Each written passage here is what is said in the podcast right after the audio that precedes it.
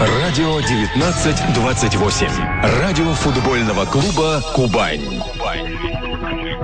Добрый вечер, дамы и господа, уважаемые болельщики. Мы рады приветствовать вас в предматчевой программе «Разогрев», посвященной игре нашего клуба с Валийским Солнце в рамках Лиги Европы. Э, в гостях у нас сегодня э, великий русский футболист Андрей Аршавин, э, приглашение которого мы считаем большой нашей организационной удачей. Андрей у нас на связи из Петербурга, и мы рады его приветствовать. Андрей, добрый вечер, большая честь слышать вас в нашем эфире. Добрый вечер. Андрей, после возвращения из Англии в каких объемах получается смотреть смотреть э, английскую премьер-лигу?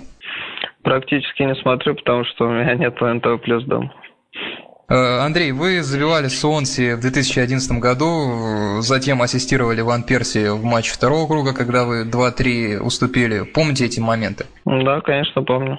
У Арсенала достаточно непросто складывались игры с Суонси. От каких своих сильных сторон играла эта команда Суонси? Как, как ее можете вспомнить? В каких словах? Ну, это была новая команда, которая только вышла в премьер-лигу. Э, это была валийская команда, как вы уже сказали, хотя главной командой является Кардив Сити, который в данном году тоже, правда, находится в премьер-лиге. Э, и ну, никто не знал эту команду, а она на самом деле показывала очень э, неординарный футбол, нестандартный для английских команд. Играла очень много низом. Впереди было несколько маленьких, очень шустрых, быстрых футболистов, которые хорошо взаимодействовали. Mm-hmm. И плюс нападающий Мичу, испанец, который, в принципе, очень много забивал и после хороших игр и успехов за Свонти стал попадать в национальную сборную Испании.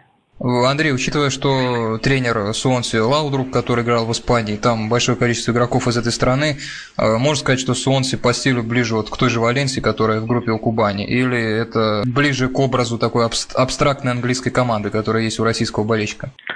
Но Суонси показывает до Лаудрупа хороший футбол, именно такой, игру низом, быстрые атаки э, с быстрыми фланговыми нападающими – Поэтому, мне кажется, Лаудруп продолж, продолжил работу э, Роджерса. Ну вот. И, в принципе, ну, постарался ничего не менять. А насколько похоже Свонси на Валенсию или нет, я, к сожалению, не знаю, как сейчас играет Валенсия. Даже в тех играх, когда вы не появлялись э, за Арсенал, у вас была уникальная возможность, доступная единицам на этой планете, это присутствовать в раздевалке Арсенала и слушать установку великого тренера Арсена Венгера.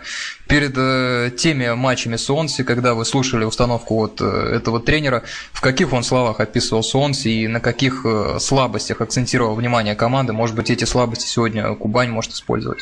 В принципе, он говорил, что это хорошая команда с хорошим владением мяча, а, но я не знаю, как сейчас, но было, он говорил, что не очень хорошая оборона, что медленно возвращается назад после своих атак. Ну, вот. Андрей, несколько вопросов по персонале. Тот гол в 2011, который вы забили, Ворм там неудачно выронил мяч, вы быстро сориентировались и забили. Ворма специалисты отмечают как одного из самых талантливых вратарей в Европе.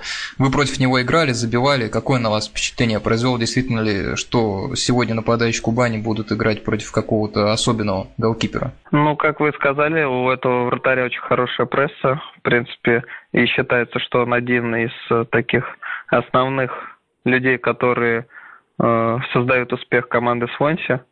Ну вот, но честно, просто хороший средний европейский вратарь, на мой взгляд. Вопрос по Мичу, которого вы тоже частично э, начали описывать. Действительно это игрок близкий к категории топ, учитывая, сколько мячей он в том году забил, или это был такой э, выстрел? Нет, мне кажется, он как раз э, у него хорошая стабильная игра, он забивает, принципе, не только, в одно, не только в том сезоне он забивал много голов, но и сейчас продолжает забивать. А, им интересуются самые лучшие команды. Насколько топ или не топ, не мне судить, это покажет время и его выступление за более сильный клуб, если он перейдет. Но, безусловно, это очень сильно нападающий, со, своим, со своими габаритами он очень хорошо обращается э, с мячом и хорош на прострелах и подачах. Андрей, два вопроса по Кубани. В начале сезона вы играли с нашей командой, забили ей. Э, та Кубань, с которой вы играли в начале сезона, и ту, может быть, которую немножко зацепили по телевизору, читали прессу, насколько это разные команды Кубань, того начала сезона и образца сейчас? Не знаю, как сейчас, Кубань, потому что мне трудно судить, я не смотрю матчи Кубани. Но против нас, в принципе, вышла боевитая команда, которая хотела добиться результата, и, в принципе, его добился, сыграл с нами ничью.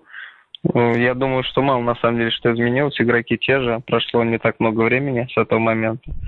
Поэтому Кубань, мне кажется, пока примерно одной, один и тот же футбол, может быть, э, какие-то ну, сиюминутные факторы просто влияют на результат, который там хуже, нежели ожидали от Кубани. Андрей, атакуют меня болельщики, не могу вас не спросить об этом, чтобы закрыть тему. Это тот момент, когда у вас произошло столкновение игровое с Александром Белиновым.